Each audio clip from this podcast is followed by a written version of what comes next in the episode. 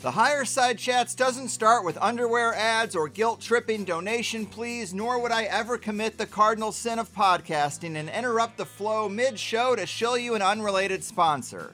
But the free first-hour episodes do have to start with a little P S A before we get into it to ever so quickly remind slash inform listeners, both old slash new, that you're about to get into what I'm sure is a great first hour of a high-level interview, but that means you're missing half the show. If you like what we do around here, get yourself a T H C Plus membership and listen to the full two-hour interviews as they were really designed to be and as I know you would enjoy them most. Give a little and actually get a little more in return of the thing you're actually engaging with. Five episodes every month, plus forum access, community comments, downloads to all the closing cover songs, a Plus Show R S S feed to use with any private R S S feed-supported app, and the occasional joint session bonus shows, which include the messages you might leave me about your own theories, experiences, or otherworldly encounters at thehighersidechats.com slash voicemail. If you're not quite sure, if you just want to feel us out, or if you're only here for this particular episode, no worries. New first-time subscribers get a seven-day free trial when you sign up at the higher side chats dot com. Cancel anytime. Try it out, because it's so important to feed the things you want to grow and starve the things that gotta go. And with that said, let's get on with it already, huh?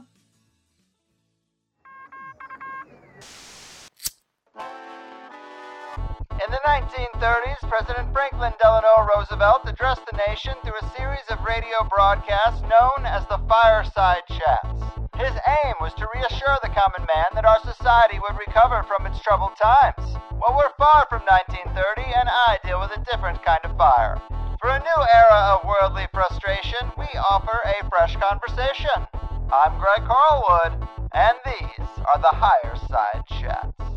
Here we go again, Higher Side Chatters, coming in hot from sunny San Diego. I'm Greg Carlwood, and while it's always felt like the Capstone Cabal was comfortably controlling the mind, body, and spirit of the people from up on high, feeding us psychologically manipulative news and entertainment, sending us to cog-in-the-wheel careers, and blocking off the most fulfilling and meaningful inner paths in exchange for a corporatized spirituality or no spirituality at all, it feels like all their dials have definitely been turned up to their highest setting lately. Political polarization, encouraging World War Three, virus panic, vaccine shaming, lockdowns, economic uncertainty, supply chain disruption, and a comply or die attitude that is actually being supported and even encouraged by our fellow citizens. Even I have been surprised by some of the latest moves on the three D chessboard and just how enthusiastic so many people are to support a new round of top-down decrees as to what we must and mustn't do. And in times like these, I've got to turn to those who have been in the game much longer than me, like today's returning guest, Clyde Lewis. Clyde has been a powerful voice in parapolitical and paranormal news and commentary for years now. His career in radio began in Utah in nineteen eighty-two, and he created Ground Zero in nineteen ninety-five in Salt Lake City. For a while now, broadcasting from just outside of Portland, Oregon, Ground Zero is in its twenty-seventh year. And I consider Clyde to be the last man standing when it comes to the Monday through Friday radical radio host that I hold in high regard. He's now doing his thing on aftermath dot media, which he announced the launch of on our last interview. And I'm psyched to get into it again. A conspiratorial weatherman, letting you know the clouds are certainly moving in, captain of the S S Ground Zero and the conspiracy broadcasting king of the north, Clyde, my man, welcome back. Man, what a great intro. I'm just, I'm now going to walk away. It was very good. Thank you. I'm just kidding. No, that was beautiful. Thank you so much. Of course. Thank you for doing this. You've always been one of my favorite radio guys, and I'm lucky to have you here. We last spoke in the much simpler world of two thousand eighteen, and I can't believe it's gotten this bad this fast. I went back and listened to that interview, and one of the things we discussed was a story about a rare polio-like enterovirus that people were getting sick with. And the weird thing about that story was that there were sixty cases in twenty-two different states, which seemed more like it was seeded rather than spread naturally. And you said, quote, yeah, it's called gain-of-function research. They do this all the time. Release a lab-made pathogen just to see how people would react. Well, almost nobody knew that then, but they certainly know it now, don't they? Yeah, you know, that's the thing is a lot of the time, you know, I appear on shows like this and you know, you catch me, you know, when I'm thinking off the cuff and I'm doing research and, you know, I don't necessarily report it, so I give you like the scoop. And every once in a while, you know, I remember saying something. I don't know where I've said it, but I, I do say it. And more times than not, it comes true because, you know, when you do a lot of research and you're seeing, you know, you know what papers to read, you know what people to talk to, you tend to get an idea of what the next step is going to be and what's going to happen next. And it just becomes daunting at times to, you know, know these things. And what's interesting is, like you said in your intro, it's like people are cheering this stuff on, and it's unbelievable because I remember when I first did Ground Zero back in ninety-five, I knew that we were going to head in this direction, but I had no idea that we would be that stupid. You know what I'm saying? It's like, I, I figured that, you know, with what I do, what Art Bell did, what Alex Jones was doing, and all these other people are doing, we're warning people. And yet, even though the warnings go out, there's still a vast majority of people that aren't being reached, that don't know these things. And they get completely sideswiped by this information thinking that it's all new, and it's not.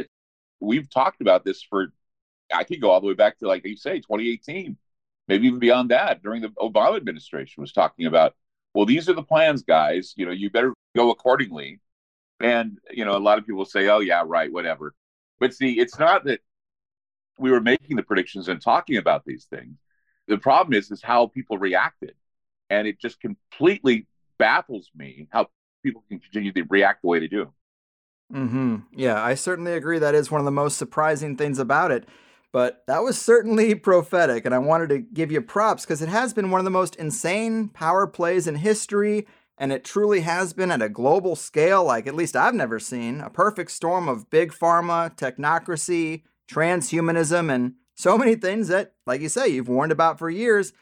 I know you saw much of this coming, but outside of how people reacted, is there anything that really surprised you? The coordination, was that expected? Or what could you tell us about how you see the following steps continuing? I think the execution of the coordination was probably right on par. I did not think, however, that something as, I guess you could say, not as, vi- uh, what's the word I'm looking for?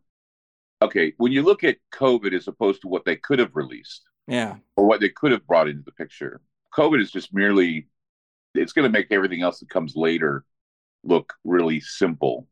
And as I said, I think when we look back at history, people are going to laugh at us just like they laughed at the revolutionary time of the Revolutionary War where they used to bleed people when they were sick. I think that same thing's going to happen with COVID. It's going to say we overreacted to a virus with, you know, a mortality rate that's rather low. And yet, you know, everybody was panicking over the mortality rates of those who are at risk. I mean, I'm one of those people who are at risk, and I have not been vaccinated. I mean, I try to participate in masking as much as I can because, of course, rules are rules. And I try to keep as many, you know, rules as possible out of consideration of other people. But the truth is, is that there was no one, and there is no one, that's going to do battle for those who have compromised immune systems or have been through cancer or who are overweight or, you know, have diabetes or any of these other things. And so, you know, I think the real conspiracy, if you want to call it a conspiracy, is that when the baby boomers, when people who are projecting futures, probably dating all the way back to nineteen seventy-three, when Henry Kissinger was proposing starving the country, there was a, a moment, I think, where these statisticians and the technocrats all got together and said, well, there's going to be a major burden on the healthcare industry because of baby boomers. We got so many, we have a population that's edging their way into their sixties and seventies. And they're going to need health care. We're going to have to find a way to take a burden off the system. And so what better way to do it than to do a culling with plausible deniability? And what they did is they created COVID. You know, COVID killed the right kind of people. It killed a few other people, too. But, you know, that's collateral damage when you're in a war. So even Gates was talking about it with such glee, you know, wringing his hands and smiling a lot, saying, well, you know, c'est la vie, you know, people are going to die from this. And if you don't get vaccinated, blah, blah, blah, blah, blah. But now, you know, now with the, the war going on, we haven't heard, you know, uh, Bill Gates and his lamenting the fact that, you know, things like Omicron and other things took out COVID. But now that you have another variant that they're going to release on everybody, and it's going to freak people out. And we're not going to see the end of this unless somebody just says, look, it's endemic. Leave us alone. We want to get on with our lives. Mm-hmm. And you mentioned the war. Well, I was certainly going to ask you about that, but there is usually a delay between me recording an inter- interview and it actually getting released to the people, so I'm a little hesitant to spend too much time on it because some news I'm seeing says that there's an agreement just about to be reached, and then other stories say that World War Three is at our doorstep. So, I don't know, what do you think? Will this be over by this time next week, or are we in for the long haul? Well, you're looking at a war that, you know, you debate how long it's been. It could be, people say it was either eight hundred years or it's been eight years because of the coup. It just depends on who you talk to. So that area, I mean, ever since Russia did what they did, I think that area is going to be marred for a long time. We're still going to you know, probably hear repercussions of all this. We're probably going to see how this is going to, I believe it's going to melt down into the food situation again. I mean, the whole goal here is scarcity. The whole goal is before we establish the reset, we have to destroy everything that the reset wants to replace. And what they want to do is they want to starve us. And it's been the goal since Kissinger's nineteen seventy-three memorandum, where he said that, that the only way we're going to be able to convince people that we need a new order, we need a new way of doing things, is to starve them first, keep them on the brink of starvation. It's like what Orwell said. I mean, the idea is to keep the, the ideas of war continuous. And that's why, because if you keep civilization on the brink of starvation, they will work harder to make sure they don't starve to death. It's psychological. It's like, if you're going to starve, you're either going to be like the ants and the grasshopper and the ant. You're going to save up food and you're going to save up provisions, or you're going to wait for everything to fall apart around you. You're going to depend on other people. And the codependency factor is going to be like, well, if you're going to be a codependent person, you're going to do as I say. Other than that, we're just going to leave you out in the cold. So that's the whole point, is that if they're going to weaponize the food, which is that's the next step, weaponizing food, weaponizing water, weaponizing basic things, and that's going to be a, a tool for you to comply. I mean, death is one thing. Starving to death is another thing. And I don't think people want to starve to death. I don't think people really want to starve. They want their they want their urban sprawl. They want their Monday night football. The minute that goes away, the minute the beer goes away, the minute the breads and circuses go away is the minute we all freak out. And, and uh, this is where we're going to have total chaos.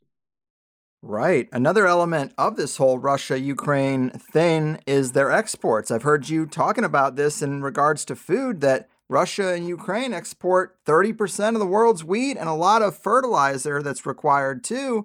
Everybody's talking about oil, but I think you're onto something with this food thing because it could get quite scary. It accelerates a lot of problems. I mean, what we're going to see also is we're going to see the rise of the central banks, we're to, the central bank, and we're going to see digital currency. That's the next phase too. I mean, a lot of things will be going on. I don't know if they're all going to go on simultaneously.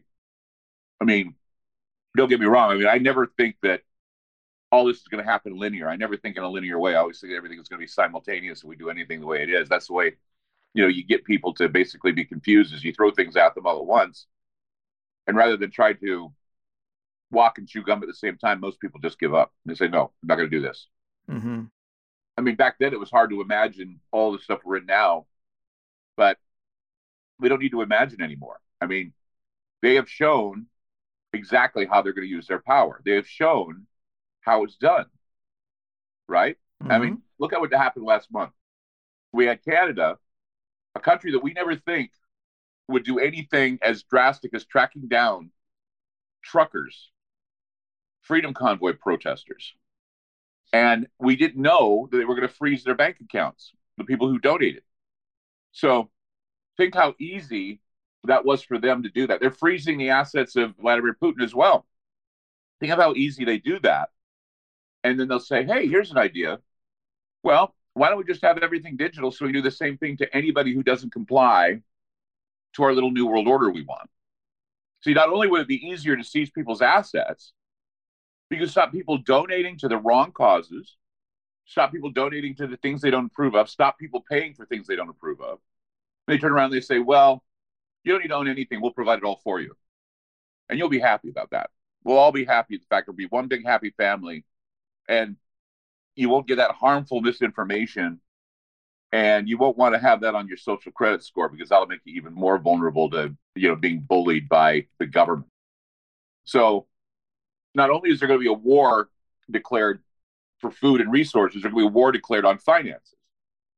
I mean, most people wouldn't even dream of thinking that they would be charged, let alone convicted of any crime, just because of who they are or what they believe. But it's being done right now with Russia. It's being done right now with Ukraine. It's being done. I mean, this is the test part. Can you drum up enough hatred for a group of people? Or, I mean, just yesterday I was complaining on the air that I guess Yuri Gagarin, who was the first man to orbit Earth, Russian, there was a symposium, a space symposium, where they removed his name from the agenda, talking about the first man in space, because he was Russian. Yeah.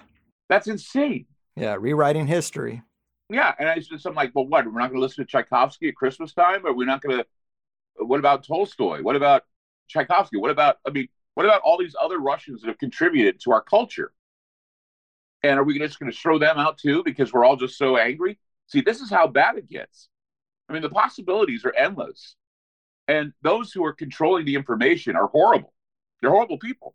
Mm-hmm. And so controlling the information, controlling the food sources, controlling your money, controlling your increase, that's going to be the death knell for everybody's individual freedom. And I cannot overstate how important this is for everybody. I mean, I made the predictions in twenty eighteen on your show, and these are the predictions I'm going to make on your show now. And these are going to be timeless. These are going to be, no matter when you record the show, no matter when you distribute the show, these are going to be timeless predictions because, as I said, if you're only concerned about one thing, you should be concerned about the war. The wars, they come and they go. This is basically a border clash is what this is. But treating it as it's going to be World War Three. And it could lead to World War Three if they don't come to a peace agreement. But what can happen, what will happen is Zelensky will feel that he's being betrayed by the United States. He'll feel that he's not getting enough from us. That he's not getting enough from NATO.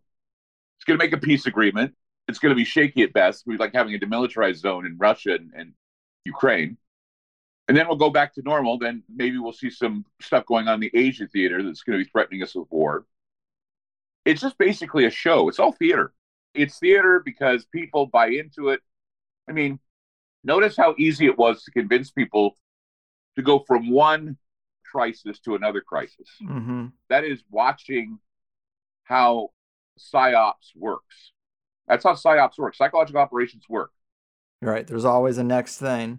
And when it comes to this Russia-Ukraine situation, you've done some really great shows lately breaking down the esoteric elements of the conflict. Of course, we have the blue and yellow flag being waved everywhere. If you go back to the Super Bowl halftime show, we had Snoop Dogg dressed in blue and yellow. And then, of course, the Rams, that's their colors, and they won. Yeah. And that was also weird because they did that whole performance at the halftime show on these big plain white containers. And if you look at what FEMA quarantine camps look like, yeah. It's hard to find a better match. So yeah. More seeding of the subconscious, I guess. But when it comes to this Russia-Ukraine thing, what are some of the other esoteric elements or even biblical elements that seem to be at play with this? I don't know if there's really any biblical. I mean, they're saying a lot of things are biblical. They're saying a lot of things are you know, esoteric about it. I, I've seen some things that would be considered synchronous. Like, for example, Michael the Archangel is the patron saint of Kiev. And just recently, there was a report out of Colorado where a statue of Saint Michael or the Archangel, Michael the Archangel, was bleeding, which I thought was interesting. Hmm. You know, hoax or not, it's still significant to the faithful. They still see that as some sign. There was a, a rock in Japan that apparently split open. It was supposed to be a rock that housed a thousand-year-old demon named Karamomo. Yes. And so this demon's now being released, which reminds me of Revelation chapter twenty, which states that when a thousand years are expired, Satan shall be loosed out of his prison. And I just thought, oh, that's kind of bizarre. There was also in Rhode Island a bag of calves head, a number of roosters, and a kid, a goat head, I guess used for some type of uh, satanic ritual. So, I mean, a lot of this is, a lot of stuff that's going on right now is simply, it, it sounds like it's something out of a horror film. I mean, everything sounds like a B-horror existence. And anything from, like I was talking the other night about these spiders that are supposed to be invading the East Coast. Spiders, murder hornets, and geo, what is it? it was it brood X? Yeah, brood X, the cicadas. Yeah, but I was thinking about these genetically modified mosquitoes that Oxitec is supposed to be releasing. Oh, yeah. And I'm thinking, oh, that's a great idea. Let's release something unnatural into the ecosystem. All this time we're warned that, you know, our carbon footprint is going to destroy the ecosystem, but they decide, well, we're just going to screw again with the ecosystem by geoengineering the planet by putting in these genetically modified mosquitoes. So, I mean, we make our own plagues, we build our own beasts. I mean, we're setting things up for, uh, you know, lack of a better marketing term, we're setting things up for the Antichrist. We're setting things up for the beast. We're setting things up for what is called the imperial cult. You know, if you, if you don't want to use religious terms, just call it the imperial cult with the avatar, the avatar that houses the fourth dimensional being that are supposed to destroy this planet. They call it the fourth industrial revolution. But the truth is, is that fourth dimensional beings will come in, enter in the bodies of these thirty-nine that we've unelected, and they're going to be ruling the world with one man being the head dude, and they're going to call him him, his infernal majesty, and that's where it's going to go. Damn. That is a bold one, a bold prediction. Yeah. Also, you know, the date of this whole conflict apparently was two two twenty-two, the date of the Pluto return, and a lot of this stuff we find reflected in the stars. But there was another episode you did last week. I wanted to read the description of it. It says, during the initial attacks from Russia, Ukrainian soldiers were reporting unusual miracle lightning in the skies above Kiev. In fact, since this incident, there have been reports of U F O sightings all over Ukraine. And that's interesting. I didn't hear about that anywhere else, but also apparently the Phoenix Lights are back. So there seems to be some uh, movements in the sky at a higher rate than normal? Yeah, I mean, well, this story could be, I mean, again, whenever I hear stories like the ghost of Kiev or, you know, the idea that beauty queens are packing their guns and going to war. Right, right. I stop and I say, that sounds like all propaganda. And it probably is. I mean, let's face it. I mean, you need a good war story. It's like what happened with that plane that was supposed to go to Washington. It was over, you know, Pennsylvania, and they said, let's roll. And they uh, brought it down. You know, that's, that's bull. That's not real. It's a lie. It was just propaganda because they took a situation. They wanted to make a story so it didn't sound so damn hopeless. And they do the same thing with this stuff. But I just found it intriguing, this story, because, of course, you know, I talk about the paranormal and parapolitical all the time. And just the idea that a young man called his father, and uh, his father was religious, and he said to his dad, he said, while he was in church, he says, please pray for us. You know, we're on the front lines, and the tanks are closing in, and we don't know what to do. And so the father held up the phone to the congregation. The congregation was praying. And then the soldier called his father back. He says, you wouldn't believe this. He says, we were waiting for the tanks to come in and kill us all. But then all of a sudden we saw something that looked like a spaceship that came over the horizon. And it fired this miraculous lightning. This pillar of fire came down out of the sky and destroyed all the tanks. And I just thought that sounded amazing. That was an amazing story. Like I said, there's no way of telling if it was real or not. But, of course, then came a number of stories about U F Os all over Ukraine. And what I say to that is, is that, you know, when you're fighting a war and you're looking up and you see these strange craft out there, they're indistinguishable from magic because you've never seen them before. Now, there could be a logical explanation for all of it, but still, it's a great story. It's a great story that even if it was aliens or even if it was something, it's still a remarkable story that a miracle, or as they said, miracle lightning came down out of the sky and destroyed these tanks. Could have been just something as simple as a huge unknown craft that, you know, maybe we haven't seen before, or they haven't seen before. And even then, there's not supposed to be anything that big out there. So you you never know. You never know what was it about. And that, that's what makes it even more fascinating story is that if they don't, I mean, you, usually these military people would know the difference between something that would be a U F O and something that would be a military type plane, but they thought it was something like a spaceship. And so that's why I ran with the story. I thought it was a great story. Right, right. And I do agree with you now that you say so. It does sound like it has the flavor possibly of uh, propaganda. It kind of reminds me of Constantine seeing the cross in the sky and converting to Christianity, like these big stories that kind of tie in the paranormal with the political. Mm-hmm. Uh, but then, of course, you know, we do have these other stories of U F Os flying over nuclear facilities and disabling them. Yeah. So maybe they just don't want us fighting. Maybe they don't want us wrecking this planet. That's true. I mean, they don't. I just think, though, that people need to understand that whatever's going on with Europe, whatever's going on with NATO, whatever's going on with Russia, we need to understand that it's hitting the poorest countries out there. And it's planting the seeds for political instability and unrest around the entire world. What's next? You know, Israel bombing Damascus. What's next? Yemen continues to be out of control. Yeah. You know, poorer countries now have already been struggling to recover from covid nineteen, from the lockdowns and closing down much of the global economy. Well, we see the inflation rates going out of control. We see the interest rates going out of control. And we're going to see people who are not going to be able to pay their bills. There's going to be a lot of debt burdens. So how do we do that? We have to basically blow up and start over. I mean, as I said, and, and as you pointed out, Ukraine exports sunflower oil. They export wheat and corn. And, of course, Russia provides heating oil and natural gas for most of Europe. So when you're looking at African countries, for example, they depend on that wheat. They depend on that corn. They depend on it all. So when you have one of the biggest continents out there with people starving to death, they get their wish. You know, Kissinger got his wish. You see it happen before he dies off. So, you know, fertilizer and fuel and all these things, you know, you may say, well, it doesn't bother me, but it is going to bother you. It's going to hit you hard because, you know, we look at what COVID did. COVID basically disrupted a lot of transport and production and food chain. And what it did is it showed how weak we really are. I mean, how our system is not as foolproof as we thought. And so now we have a combination of supply disruption. We got the sanctions, of course. And then Russia, of course, is going to restrict their exports.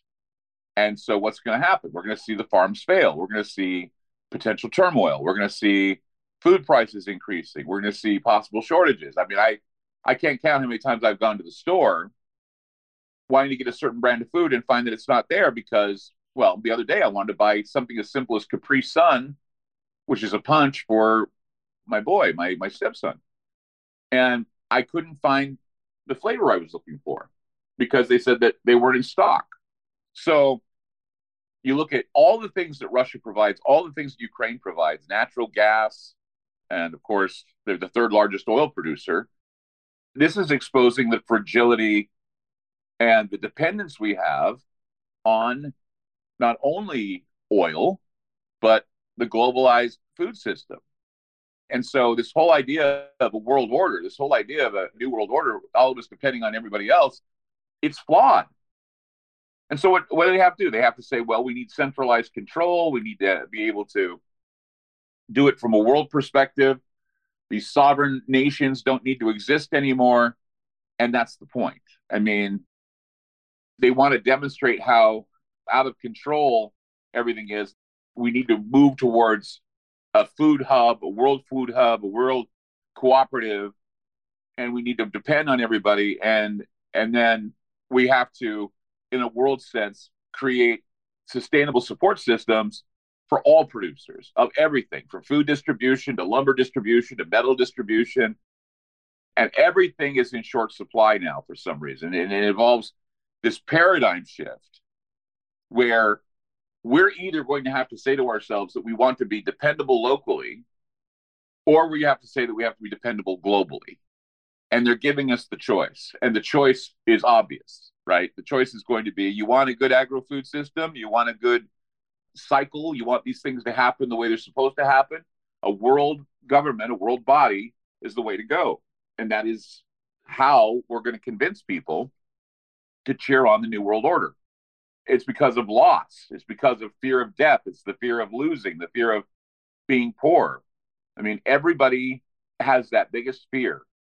And so that's why it's so effective to use a disease or a food chain supply shortage or even a water shortage to convince people that, I mean, This is a war on multiple fronts. It's not just the, you know, war where we're shelling nuclear power plants in Ukraine. This is everything. This is food. This is disease. This is, I mean, it's a siege of instituted terror on all angles. Mm-hmm. Well said. Yeah, they definitely are hitting us with every card in the deck. And, you know, really, I thought the truckers were going to end up being scapegoated for the supply chain issue, but really it just seemed like they were shown to us as an example of how the shutting off finances is going to work, because now that we've seen it, people kind of sub- subconsciously expect it, or they aren't so shocked next time when it happens. But yeah, we had so many supply related stories recently, the barges stacking up off the West Coast.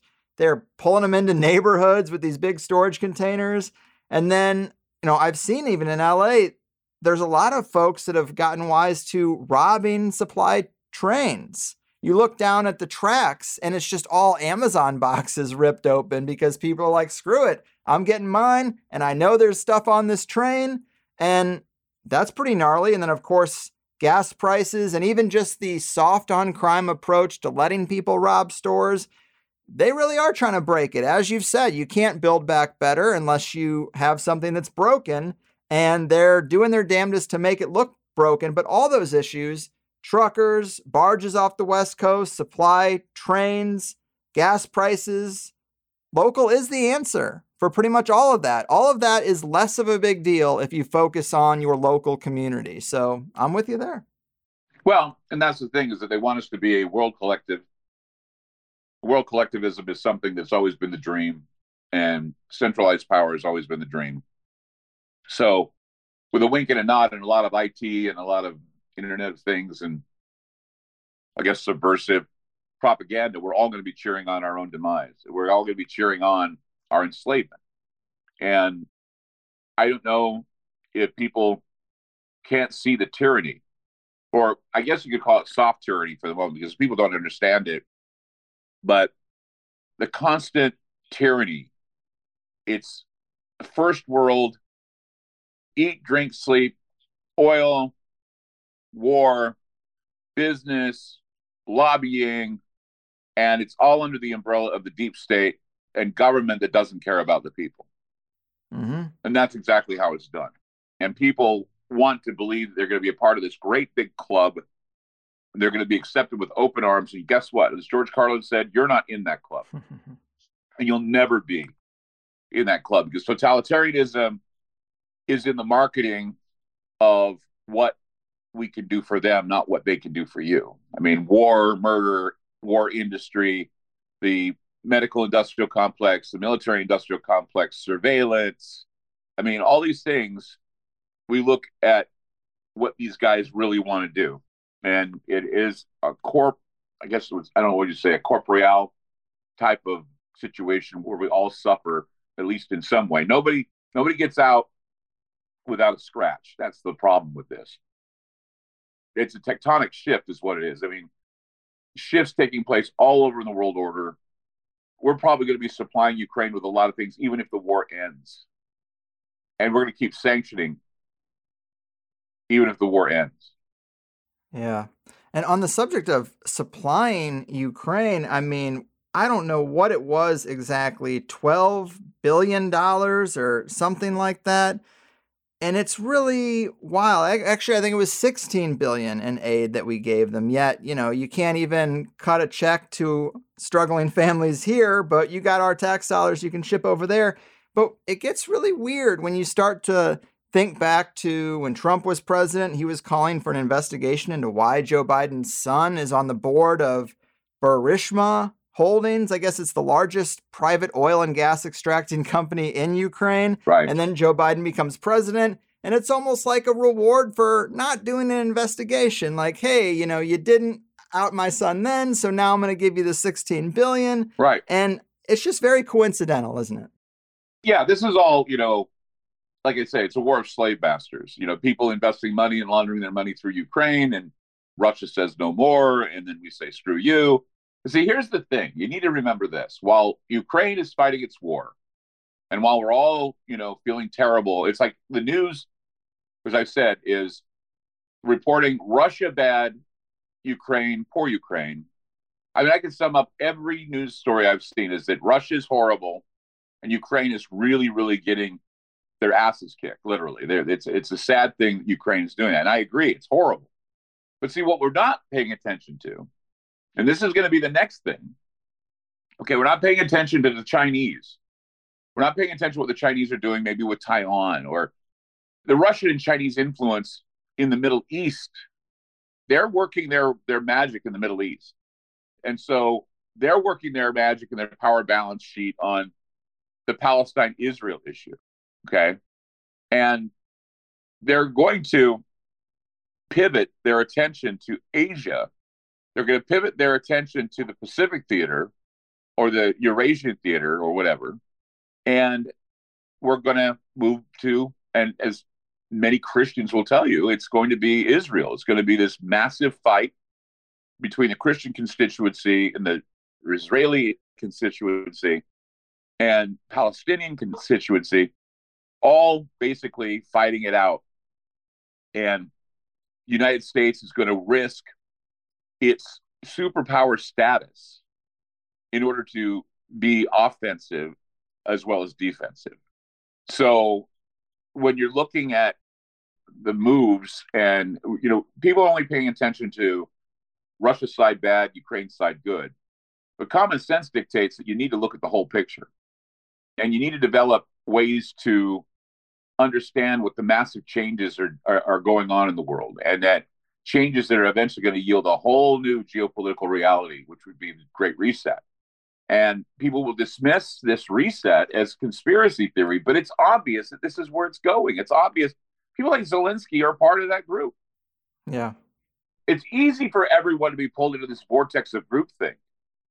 But when the group thinking is flawed, you have to rely on your own critical thinking. And a lot of people have dismissed their own critical thinking. They have infantilized this country. They've infantilized most of the world, basically saying, you can't make your decisions on your own. We'll make them for you. And if you don't like it, tough. You didn't do it on your own, so we're going to do it for you. Mm-hmm. That's the sad one. Yeah, and it, it is just crazy how quickly people lap it up. I mean, it's like, so the news media who lied for two years about COVID is telling you the truth now? It's just so weird that if you scream loud enough and come aggressively enough, people do just fall in line for the most part. Right. Take a look at Russia for a moment and say to yourself, all this propaganda about Putin being this madman and that he's got a disease or whatever. No, Putin is not a general. He's not a thinking guy. He's just a modernist leader. He's a K G B spy.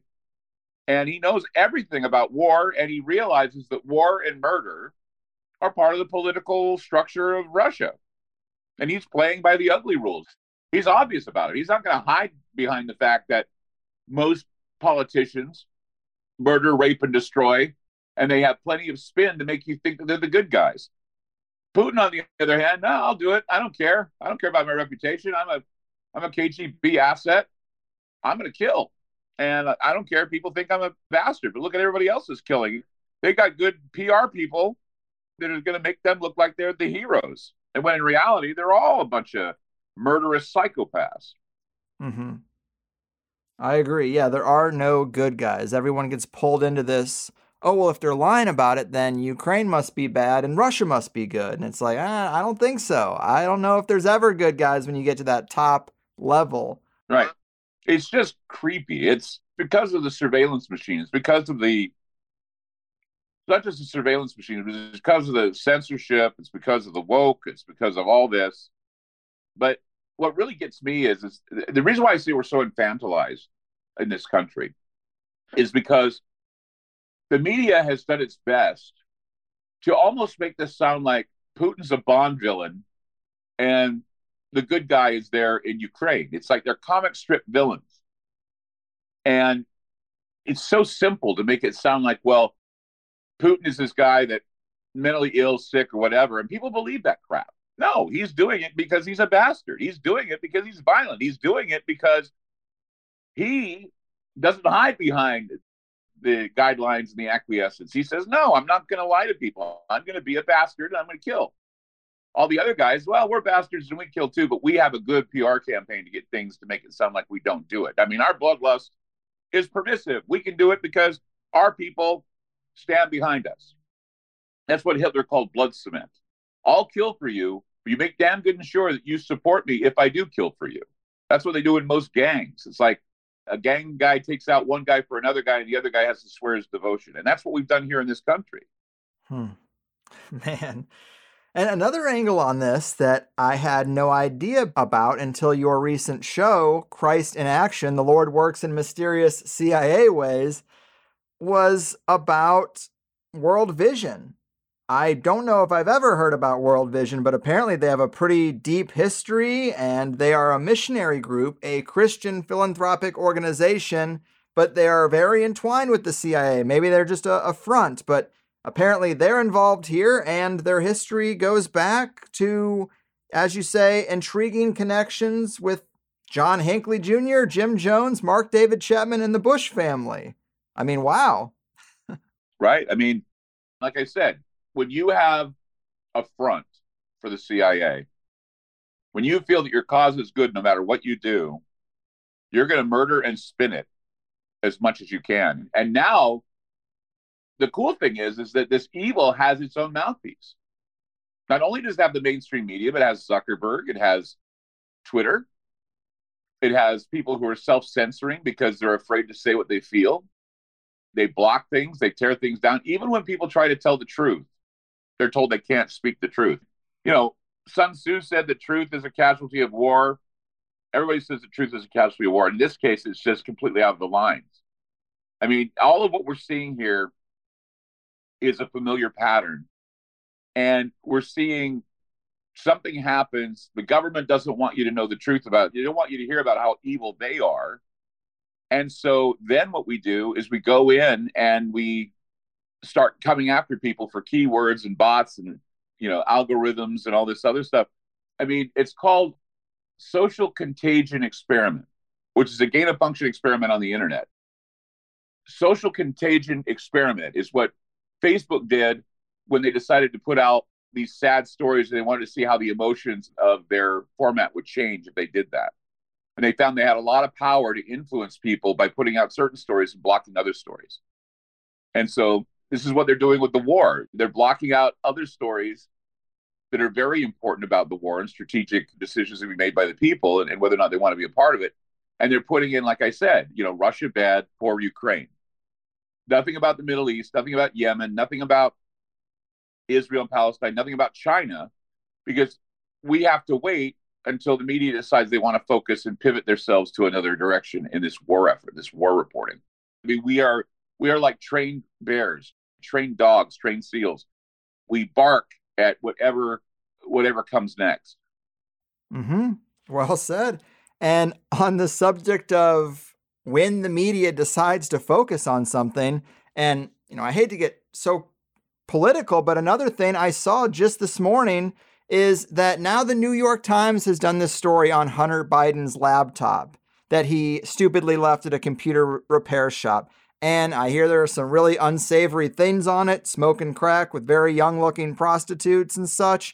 But before, it was dismissed as a rumor or a right-wing thing, and if you wrote about that online, your account would get removed a year ago. Right. Now it's a New York Times story. That's very odd. Same with the lab leak thing. It would get you removed online, but now it's kind of common knowledge. This laptop is going that same direction, and I'm just, I wonder what that signals. Well, it signals that they want complete control of the narrative. They don't want citizen journalists. They don't want people to have their own opinions.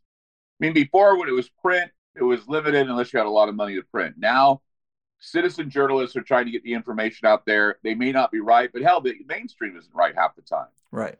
So this is something that's unprecedented because it's the promotion of global fascism. And they're going to tell you when the world's going to end. They're going to show you the world is ending. And you're going to believe it.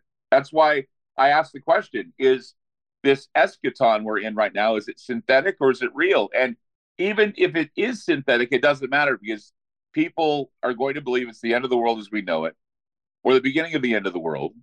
Or it's like I said the other night, I said, the world will end with a hashtag.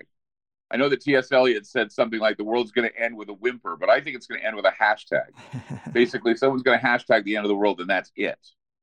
So, you know, Robert Frost had his ideas about how the world would end. T S Eliot had an idea of how the world will end. My idea is the world's going to end with a hashtag. I like it. I like it. Well, I don't like it, but it is catchy. It's a sad reality.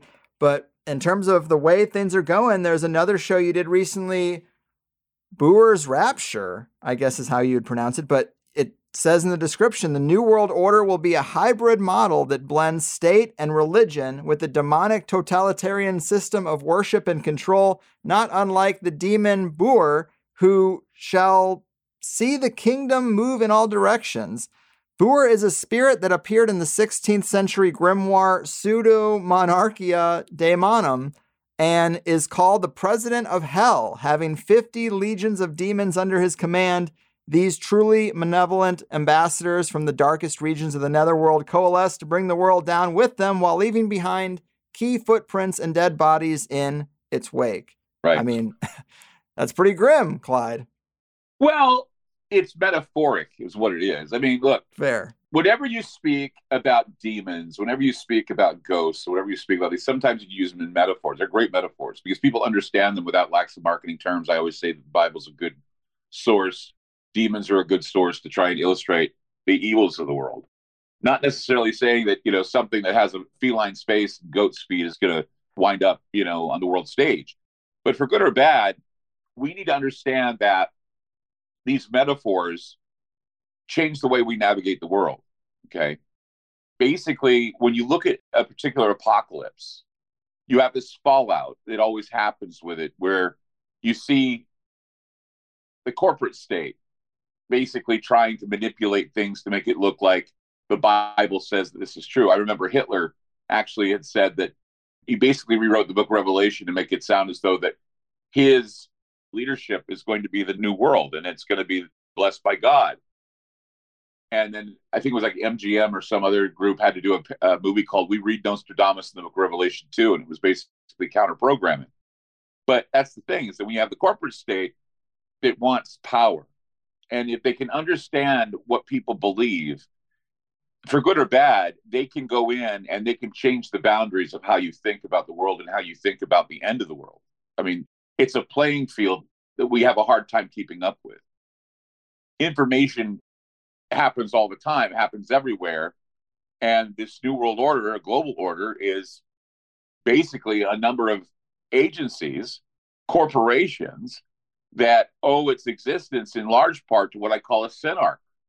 A synarch is some sort of a divine or profane group in the background that have these secret alliances and these secret combinations with nations and global corporations that are basically rewriting history. Klaus Schwab said himself, he said, listen, he said, in order for this new order to work, we have to have a new narrative.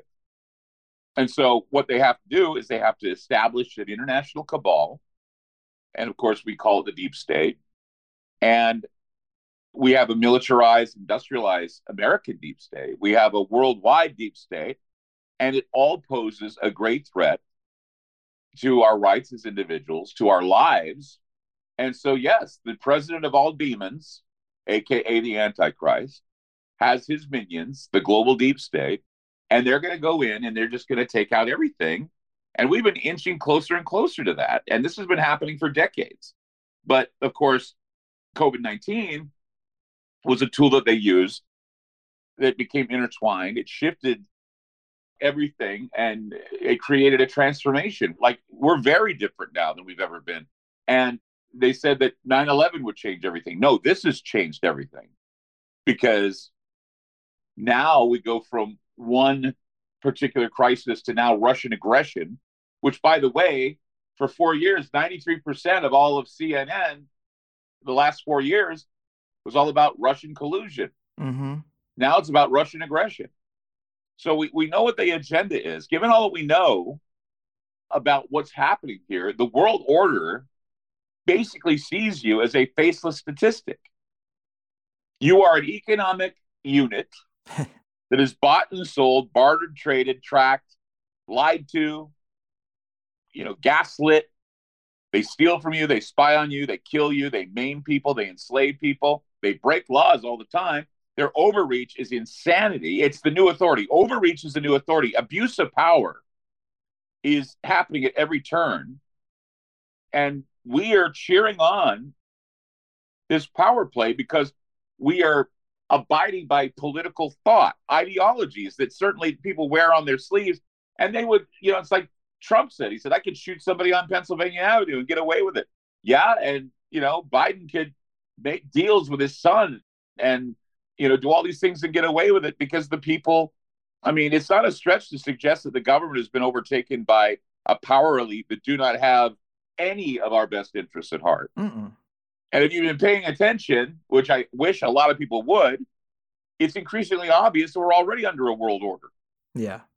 And it's being brought to you by, or being enforced by, somebody that we could call the president of hell and the deep state minions that we could call whatever we want. I mean, this is something that is forged in the fires of hell. It really is, I think.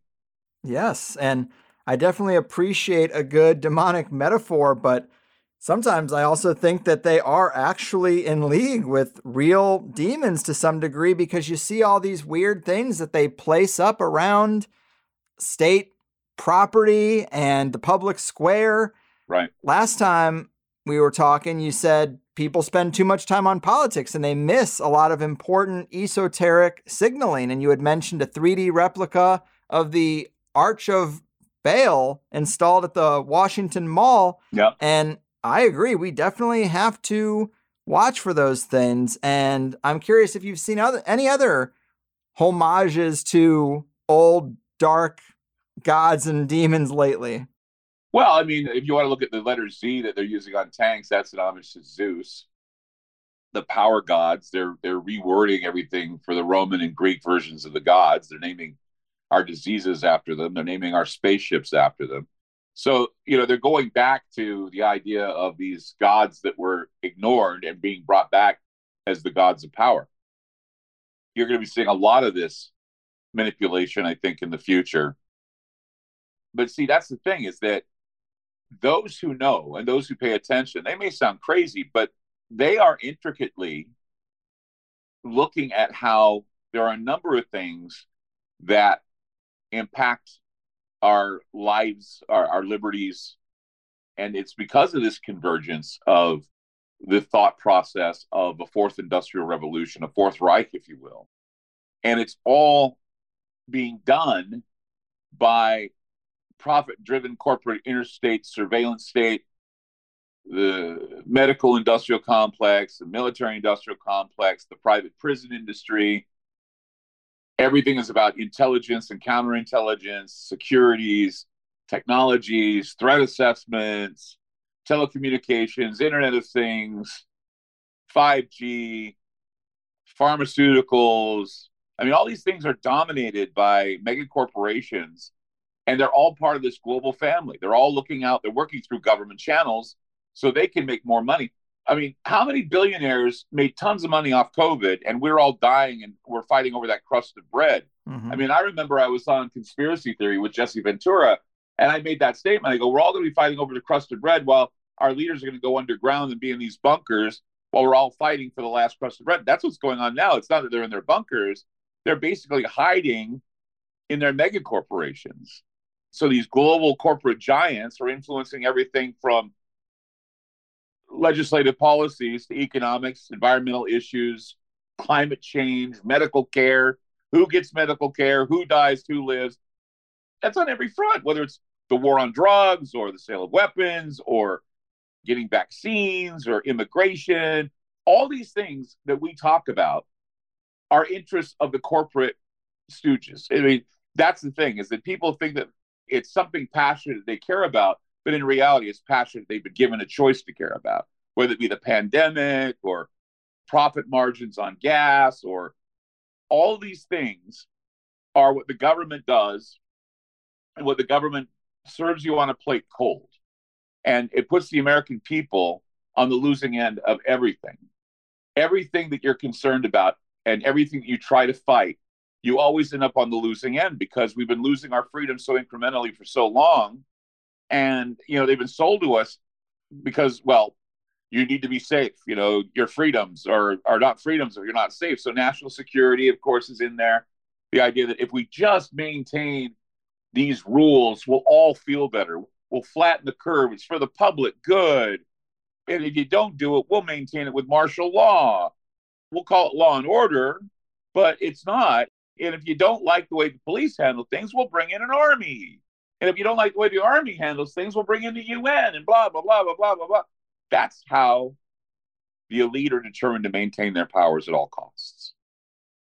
And I don't know when in history we started going downhill. I, I was thinking maybe back in the day where we opened the door to the Nazis back in the nineteen forties, and we had them run our intelligence ops, because that's where your shadow government lies, I think. I think that the shadow government was basically all those Nazis that came in, the scientists and the strategists and those who wanted to create a Cold War, because they were hoping that we'd create a scorched earth policy where we'd blow each other up and the Third Reich would win overall. Because Hitler had said something in effect. He says, no German, even no world citizen, should be left on this planet if they don't know the beauty of the Third Reich. And I think that that still stands. It's the idea of control. Yeah. And look at what has happened here. I mean, I'm fifty-eight years old. I'm becoming that old guy because of how I feel and how I look at things. But it, I'm the old guy only because it's taken a generation for our freedoms to be eroded and the global deep state structure to be erected. Okay. And the generations that don't hear about all of this. See, when I was a kid, I listened to my dad, and I thought he was lying to me about all this stuff. He was telling me all about all this. And when I was a kid, I knew better than him. But then when I got older, I started realizing, well, maybe my father was onto something. And see, we don't have too many fathers or too many mothers that have the attitude that we've been lied to for so long that you need to tell your kids, you know, be a little bit more discerning. But no, the government is not going to save us, and they never have. The deep state now has taken over. President Biden is not going to save you. President Trump certainly didn't save you. Anarchy, Antifa, uh, Proud Boys, they're not going to save you. And so that's the thing, is that it's always about divide and conquer, and we're fragmented. And that's not going to, I mean, sure, we can have a, we can have a laundry list of all the things we hate and all the grievances that we should not against. I mean, we the people, we are the ones, common cause, blah, blah, blah, blah, blah. But we are so divided and fragmented now by politics and religion and race and socioeconomics. There's so many different distinctions that you'd want to highlight our differences and highlight our victimhood, and there's no way that that's going to ever lead us into a congruent thought process where we're all thinking about how free we want to be rather than how different we are. And that's the problem. Yes. Great points. Totally agree. And man, Clyde, we certainly talked about a Pandora's box of topics and, and dark things that seem to be coming out, and stuff you've covered lately. And the world does seem more crazy than ever and on the brink of the edge in a lot of ways, but not to sound too dramatic. Any uh, words of wisdom or general advice for people as we wrap this up? I don't know if there's any wisdom I can impart, only that, you know, you need to keep your mind in a place where you have discernment and openness, and don't let, you know, other people tell you how to think. You just need to think. Self-discovery and self, you know, self-learning and is for self-preservation, in my opinion. And and I think that, you know, we don't always have all the answers, but we can approximate a lot of things.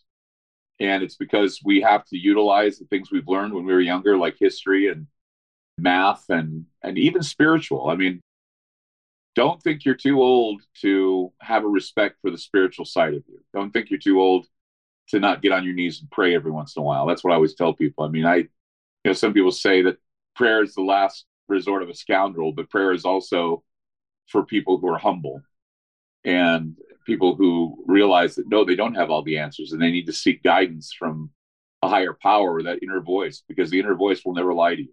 It just doesn't. And it's a gift that we all have. We need to, I think, explore and magnify upon and learn about and understand that we need to rely on our gut. We need to rely on what we feel has always been tried and true. And if you are unsure about something, maybe you should put it in the back of your mind for a while until you feel safe in making a decision about that. Because I always do that. I always, some people say I'm too safe, but sometimes I'm not. Sometimes I do go full blast into something, and but it just depends on the mood. It depends on the, the moment. And we're going to have many of those moments in the future. I know that we will. Right. Yes. Well, wise words. And it is good to be skeptical. It's hard to know exactly what's coming next, but if you have skepticism as your default, you might be better prepared, because if the talking heads of the news media, the ladies on The View, and the late night hosts all have the same opinion, well, think twice about, about why they all might be in such lockstep. But awesome. It has been a pleasure once again. You're one of the greats. Remind them about Aftermath Media and anything else you got going on before I really cut you loose. Well, aftermath dot media is a place, it's our library, it's our home where we have shows and study groups and documents and all kinds of cool things. And it's a subscription to get into it because it takes a lot of bandwidth to host this stuff. You know, we have a subscription for everybody's budget, and you can go to aftermath dot media to find out what that is. And also we have, I have a cat crawling everywhere now. um, we have The shows are on radio stations across the country for free. Everybody thinks that you have to pay to hear the show all the time. No, if you listen live, it's free. But if you want the convenience of listening to the show at another time, that's why we have the paywall, because it does take a lot of bandwidth to host the shows.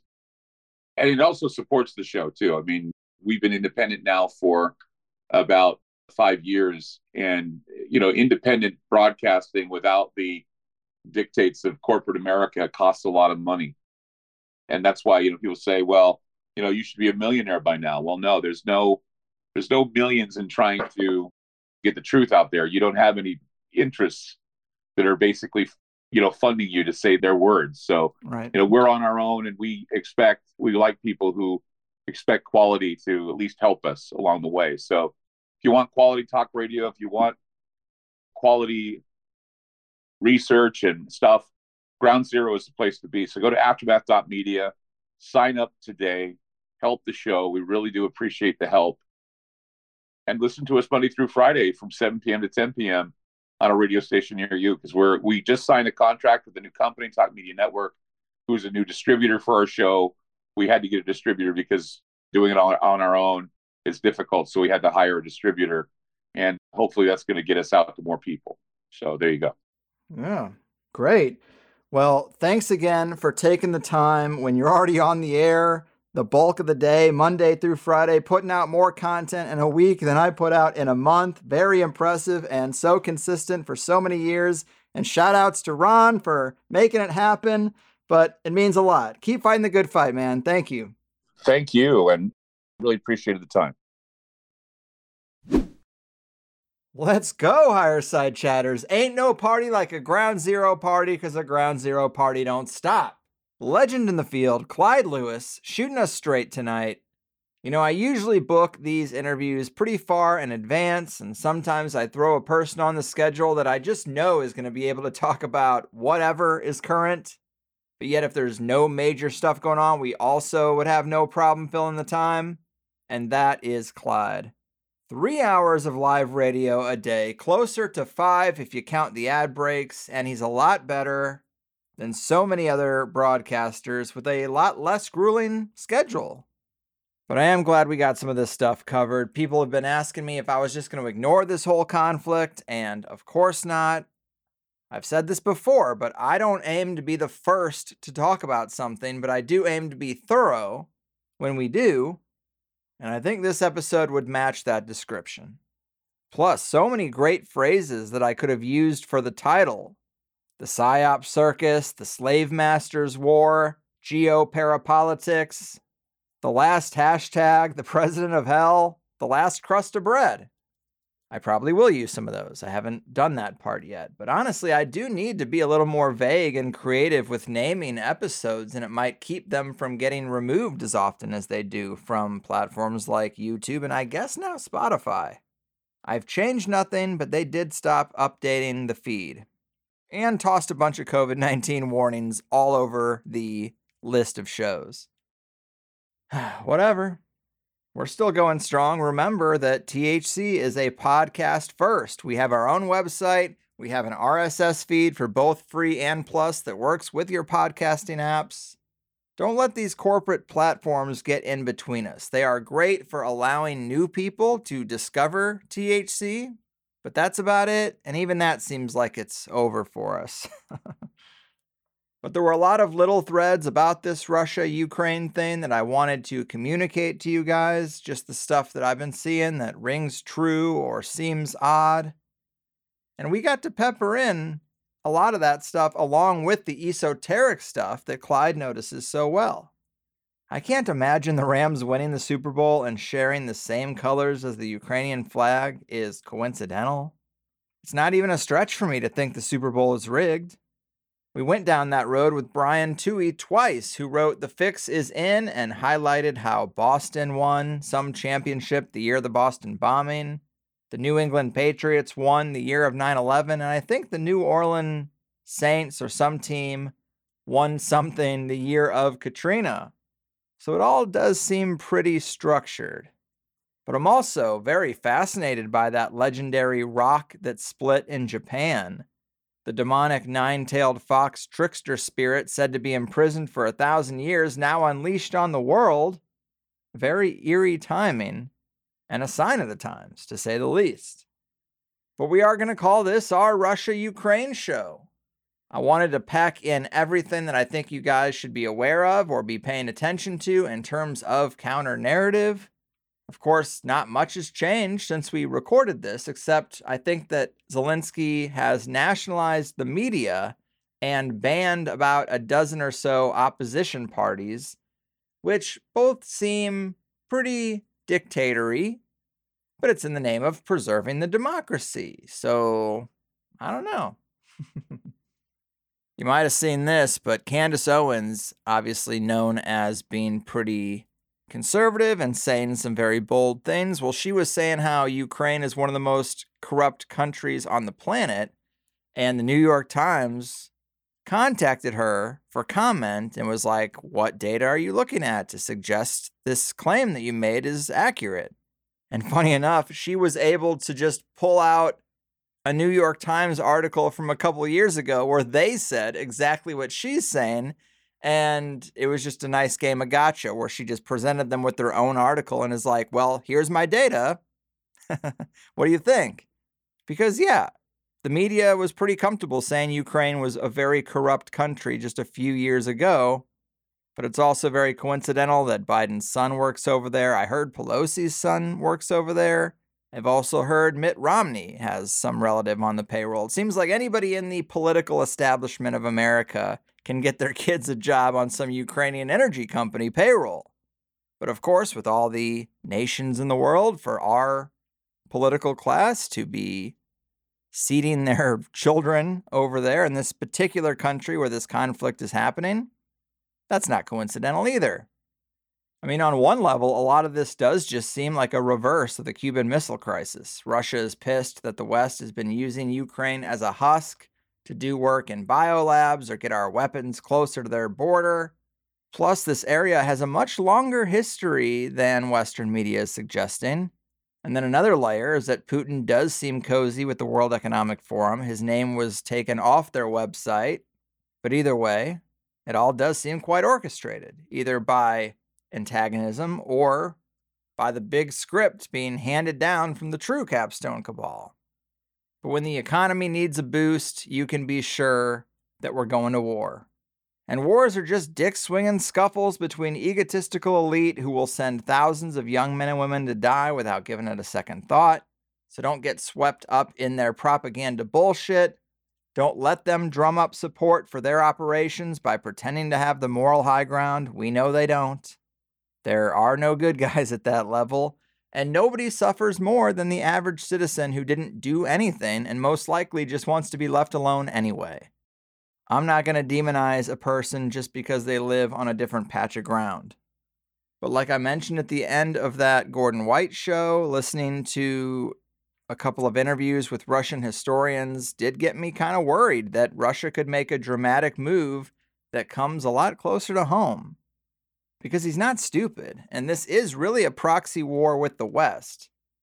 And Americans are only so aggressive about supporting it because they don't realize how quickly it could come home. That and the uptick in comments recently from leaders about a cyber pandemic again or a grid attack, those are the things I'm trying to stay on top of and keep in mind. But I hope you agree with a lot of what Clyde said today. I hope you find it cathartic and refreshing to hear something different than the propaganda bombardment. And I'm glad we got into it. I have so many other unrelated shows scheduled that we couldn't not talk about world events somewhere in the lineup. But I also hope you're ready for some topics you probably aren't expecting. And if you liked the free first hour today, you know the second hour is always just as interesting and usually more so. But today in that Plus show, we talked about the tyranny roller coaster, the fourth shot that's being called on right now, the Vlade's Lancet study, that's quite concerning. We asked the question of who are the real Nazis in this uh, general conflict we got going on. We talked about Doctor Strangelove and salad-based vaccines. They're talking about it. They're planning it. Talked about the consequences of wokeness winning, the question of if we're turning into the Greys, why the poorest countries rebel the best, murder by Bigfoot, and Clyde's Bigfoot sighting at the E. Seti Ranch. You know what to do. Become a Plus member for the full shows, commercial-free and action-packed, with one of the biggest archives in the podcasting game. Like I said, we're frozen on YouTube. Seems like we're frozen on Spotify, but T H C Plus is going strong. So double your pleasure, double your fun, and don't worry about all the uh, censorship crackdowns from the corporate oligarchy of the digital dystopia.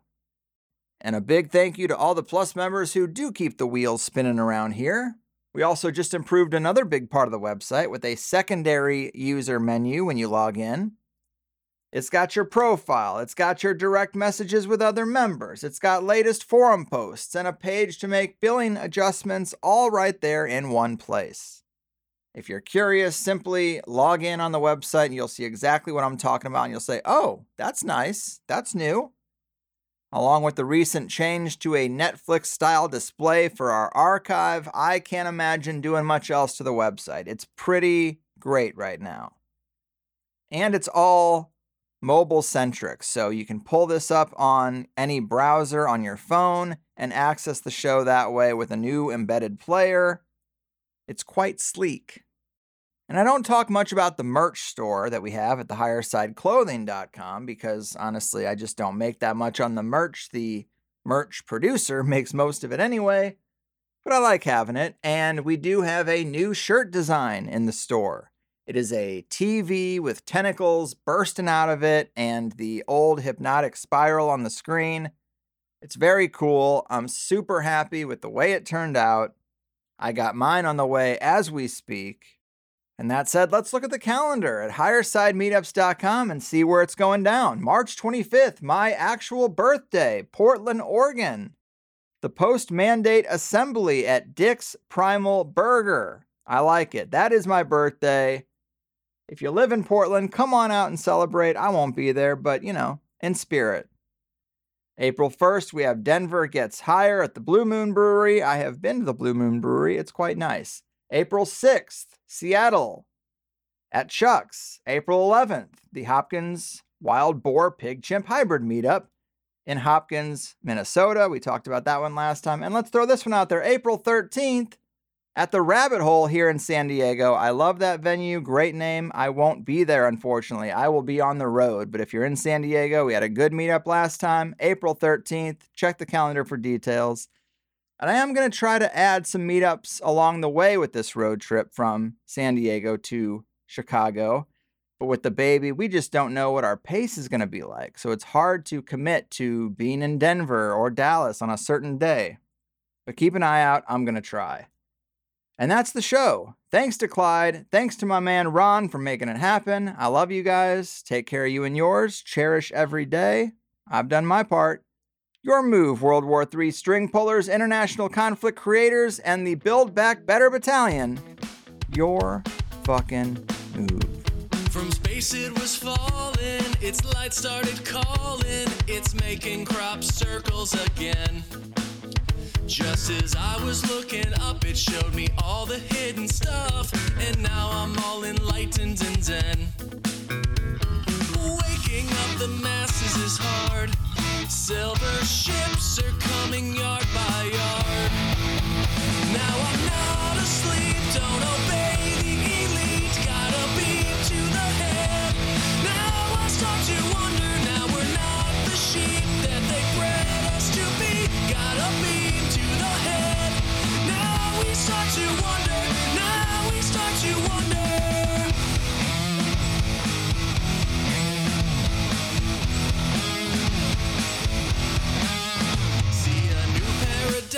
Of corruption and crime, since the visitors set me straight. I encourage you to go when you see the saucers glow. One by one, we'll all end up awake. Enlightening the masses is hard. Silver ships are coming yard by yard. Now we're not asleep, don't obey the elite. Gotta beam to the head. Start to wonder, no, we're not the sheep that they bred us to be. Gotta beam to the head. Now we start to wonder. Now we start to wonder. Now we start to wonder. Now we start to wonder.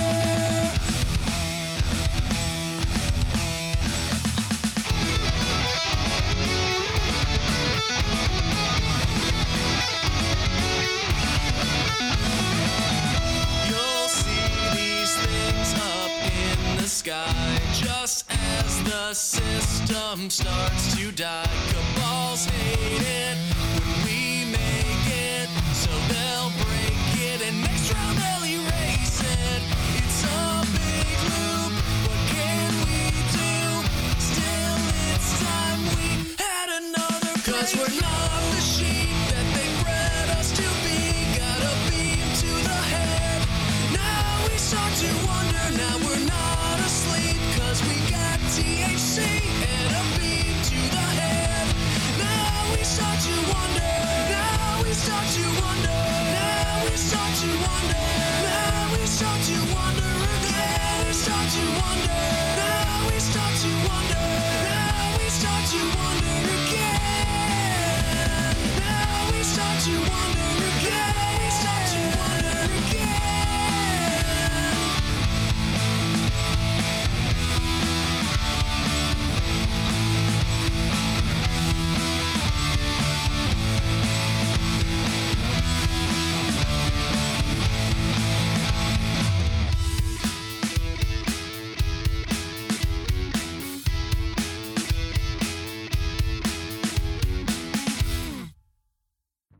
And that is another show complete.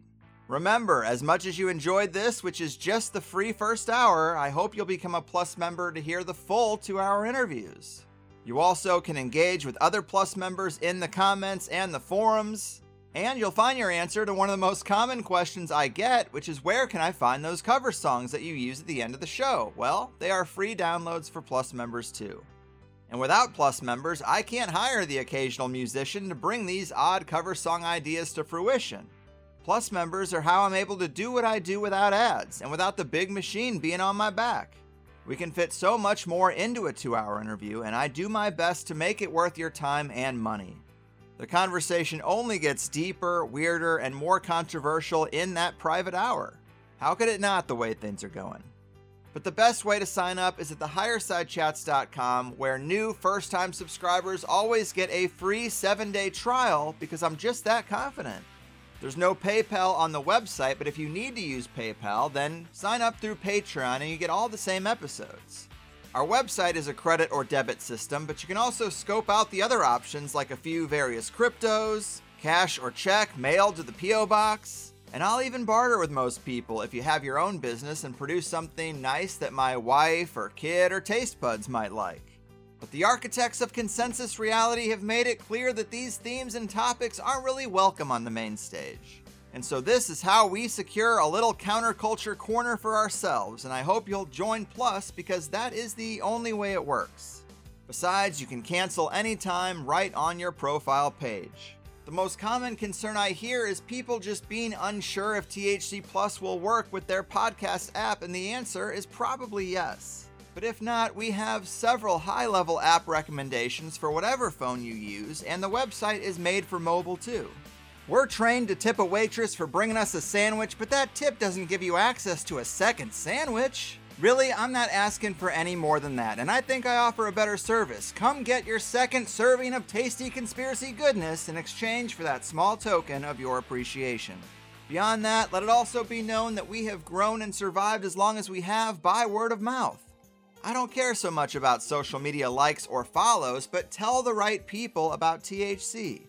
And not just listeners, but the high-level figures who are better suited to sit down with me than most other hosts. And if you can help me with any of these things, I can work to bring you better shows, which is just a win-win for both of us. Informative, entertaining, and action-packed. It also never hurts to thank a guest you liked if you have the time either. We want them to know people are listening, so they're willing to come back down the road too. Thank you for spending some time with me, and cheers to a better tomorrow.